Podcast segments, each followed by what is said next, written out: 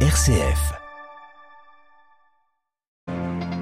C'était il y a presque un an, jour pour jour, des avions surpeuplés quittaient Kaboul dans le chaos, tandis que les talibans s'emparaient du pouvoir après 20 ans d'invasion américaine.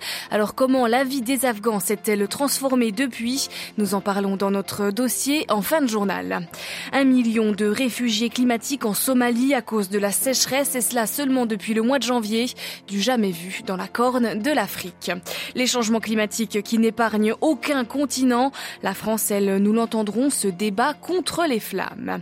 La centrale nucléaire de Zaporizhzhia en Ukraine au cœur des préoccupations. L'ONU s'est réunie d'urgence hier soir, tandis que l'Agence internationale de l'énergie atomique alerte. Vendredi, sous pression, en Irak, les soutiens de Moqtada al-Sadr campent toujours dans les jardins du Parlement. Nous retrouverons notre correspondante à Bagdad. Radio Vatican, le journal, Marine Henriot. Bonjour. Plus d'un million de personnes obligées de quitter leur terre à cause du réchauffement climatique. La sécheresse a des conséquences catastrophiques sur la corne de l'Afrique et en particulier sur la Somalie, une situation inédite depuis 40 ans. Depuis janvier 2021, en effet, un million de personnes ont dû quitter leur domicile selon les Nations Unies. L'administrateur apostolique de Mogadiscio, Monseigneur Giorgio Bertine, revient sur cette dramatique situation.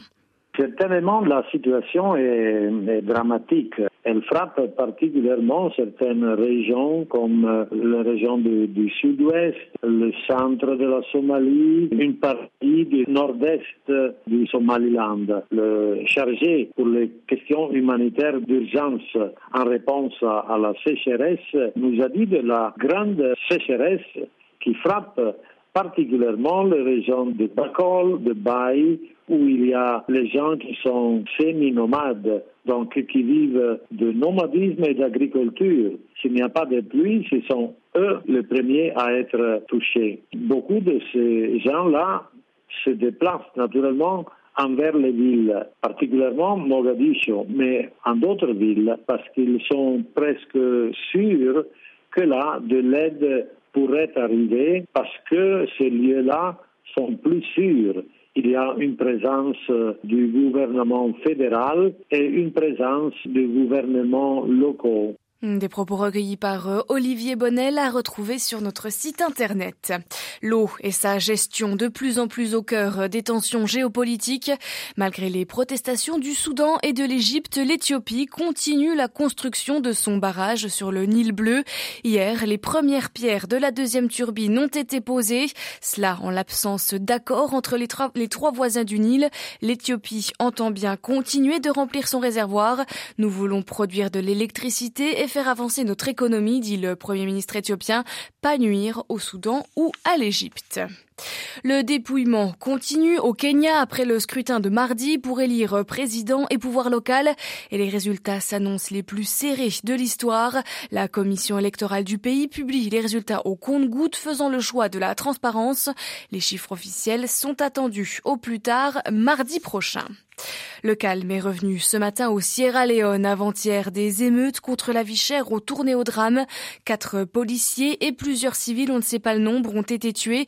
Un couvre-feu a été mis en place jusqu'à une date indéfinie et les connexions Internet ont été coupées. Des pompiers de plusieurs pays européens arrivent à la rescousse en France. Un immense feu de forêt près de Bordeaux au bord de l'océan Atlantique ravage une région déjà très abîmée par un autre méga feu il y a à peine un mois. Au total, la France enregistre actuellement huit incendies de forêt importants, principalement dans le sud-ouest. Les précisions de Marie-Christine Bonzon. De Bordeaux, l'autorité parle d'un feu monstre alimenté par une sécheresse persistante et des vents forts et changeants plus de 7000 hectares brûlés, un millier de pompiers mobilisés. Mais les incendies frappent non seulement le sud de la France, mais aussi des régions comme la Bretagne et l'Anjou. Entre 40 000 et 50 000 hectares ont déjà brûlé à travers le pays, c'est plusieurs fois la moyenne annuelle des 15 années précédentes. À la demande de la France, la Commission européenne dépêche en renfort quatre avions, des dizaines de véhicules et plus de 200 pompiers. Ces renforts arrivent d'Allemagne, d'Autriche, de Pologne, de Grèce, de Roumanie, de Suède et d'Italie. Le président Emmanuel Macron se réjouit de cette solidarité européenne, mais les experts et les élus locaux soulignent que la France manque de pompiers et d'équipements spécialisés. En déplacement dans la région bordelaise, la première ministre Elisabeth Borne a répondu hier soir que le gouvernement n'a, et je cite, jamais mobilisé autant de moyens aériens contre les incendies. Elle promet le déploiement d'hélicoptères supplémentaires dès le courant de la journée. Elle affirme aussi préparer ce qu'elle appelle un nouveau plan national d'adaptation au dérèglement climatique, et ce, pour le mois prochain. Marie-Christine Bronzon. Radio Vatican. La centrale nucléaire de Zaporizhzhia dans le sud de l'Ukraine, de nouveau frappée par des bombardements hier. Depuis le week-end dernier, les frappes s'intensifient autour de ce site nucléaire qui est le plus grand d'Europe. Le Conseil de sécurité des Nations Unies s'est réuni en urgence hier soir pour mettre en garde contre un risque de catastrophe, Adélaïde Patrignani. Et oui, Marine, l'heure est grave, le temps presse. C'est ce qu'a déclaré hier devant l'ONU le directeur général de l'Agence internationale de l'énergie atomique. Raphaël Grossi a demandé que l'AIEA puisse accéder à la centrale nucléaire. Cela fait plusieurs semaines qu'elle tente d'envoyer une mission d'inspection sur place, mais impossible de parvenir au site sous commandement russe depuis mars dernier. Kiev et Moscou s'accusent mutuellement de freiner le projet. Des accusations réciproques qui concernent aussi la responsabilité des frappes. Une fois de plus hier, les deux belligérants se sont rejetés la faute. Idem devant le Conseil de sécurité de l'ONU. L'Ukraine et ses alliés ont pointé du doigt la responsabilité russe dans l'escalade en cours. L'ambassadeur russe a quant à lui dénoncé des actions inacceptables de la part de Kiev. Si les incidents se poursuivent, a prévenu Antonio Guterres, secrétaire général de l'ONU, cela pourrait conduire à une catastrophe. L'ONU et les États-Unis qui ont appelé hier à une zone démilitarisée autour de Zaporizhia. Combattre près d'une centrale nucléaire est dangereux et irresponsable, a souligné un porte-parole du département d'État américain. Merci Adélaïde, Adélaïde Patrignani. À Hong Kong, c'est un record. Plus de 110 000 résidents ont quitté le territoire ces 12 derniers mois. Hong Kong compte désormais 7 200 000 habitants.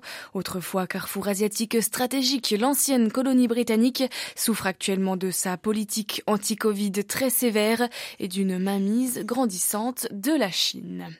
En Irak, ce vendredi s'annonce politiquement tendu. Avant-hier, le responsable chiite Moqtada al-Sadr a posé un ultimatum pour la dissolution du Parlement, réclamant des élections anticipées. Les explications à Bagdad d'Anne-Sophie Lemov. Le bras de fer entre décideurs chiites se poursuit en Irak au risque d'embraser la rue. Le mouvement sadriste fédéré par le nationaliste chiite Moqtada al-Sadr, grand gagnant des élections d'octobre 2021, a appelé à une contre-manifestation nationale ce vendredi. Une mobilisation dans toutes les provinces pour exiger des réformes et pour dissoudre le Parlement. Mercredi, le religieux chiite Moqtada al-Sadr a prié le Conseil supérieur de la justice de dissoudre le Parlement avant la fin de la semaine prochaine et demandé au président de la République de fixer la date de nouvelles élections. Dix mois après le scrutin législatif, les rivalités interchites au sein du Parlement obstruent toute formation d'un nouveau gouvernement. Ce blocage a conduit Moqtada al-Sadr à retirer en juin l'ensemble de ses députés et à pousser ses partisans à occuper pendant plusieurs jours le Parlement irakien.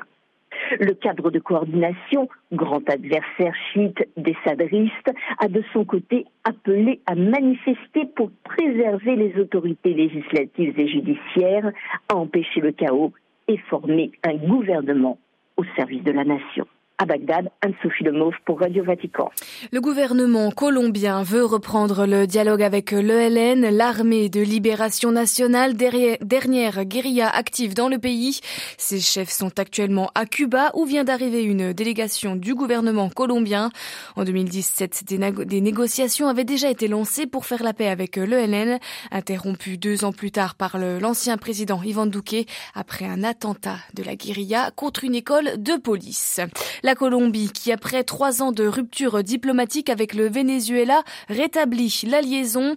Les pays vont remettre en place des ambassadeurs. Caracas avait rompu ses relations diplomatiques avec Bogota. C'était en février 2019, quand le président de droite colombien Ivan Duque n'avait pas reconnu la réélection de Nicolas Maduro et avait soutenu le chef de l'opposition Juan Guaido comme président par intérim.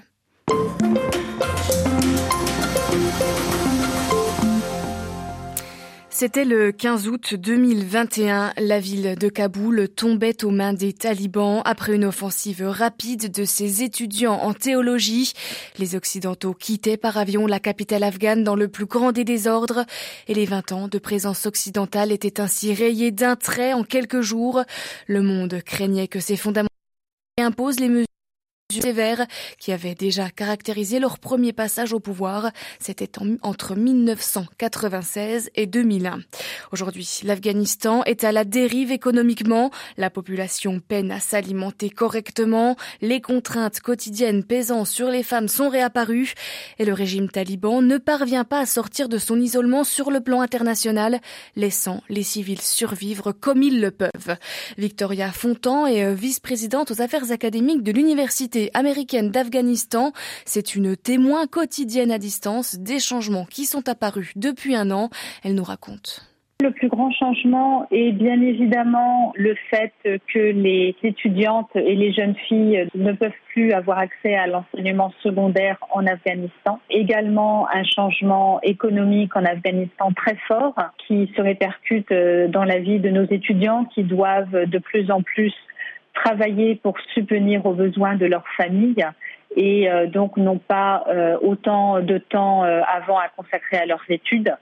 Donc pour moi, ce sont les deux changements les plus importants et bien sûr un sentiment d'insécurité financière et parfois d'insécurité même alimentaire pour beaucoup de personnes dans notre communauté qui sont encore à Kaboul. Selon vous, est-ce que ce sont vraiment les femmes qui paient le plus lourd bilan de ce retour des talibans au pouvoir? La population paie le prix fort et non seulement la population qui est en Afghanistan, mais aussi la population qui est en exil parce que euh, euh, n'est jamais chose aisée de quitter son pays, de quitter ses racines. Tout l'Afghanistan aujourd'hui souffre. Les femmes, bien évidemment, plus que les autres, car elles peuvent de moins en moins sortir. De plus en plus de restrictions euh, sont en train d'être établies par le gouvernement de transition des talibans contre les femmes et pour diriger leurs faits et gestes dans les espaces publics. Et donc, c'est une, non seulement une partie de la population sacrifiée, par cette accession au pouvoir des talibans, mais aussi une génération sacrifiée qui est toute la jeunesse féminine afghane. Est-ce qu'on note une division entre les villes et les campagnes dans la manière dont est perçue l'action des talibans? Absolument. D'abord, nous avons des étudiants de toutes les provinces et ce que l'on voit, c'est que le régime des talibans est tout de même morcelé en différentes factions, des factions qui sont quelque part plus libérales certaines que d'autres et donc, dans certains districts d'Afghanistan, on voit par exemple que l'enseignement secondaire euh, des femmes est toujours d'actualité.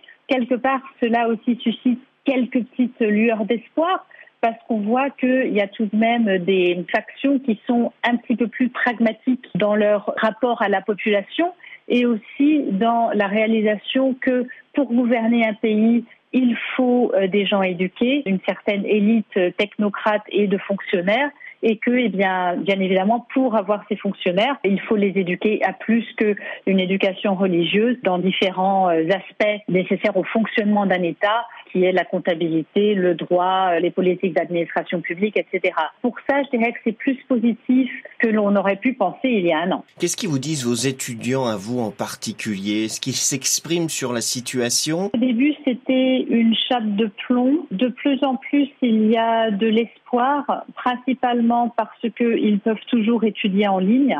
Et ça, c'est quelque chose qu'on n'anticipait pas euh, il y a un an. On a continué à enseigner en ligne en s'attendant à ce que les communications Internet euh, et, et, parfois l'électricité même manquent.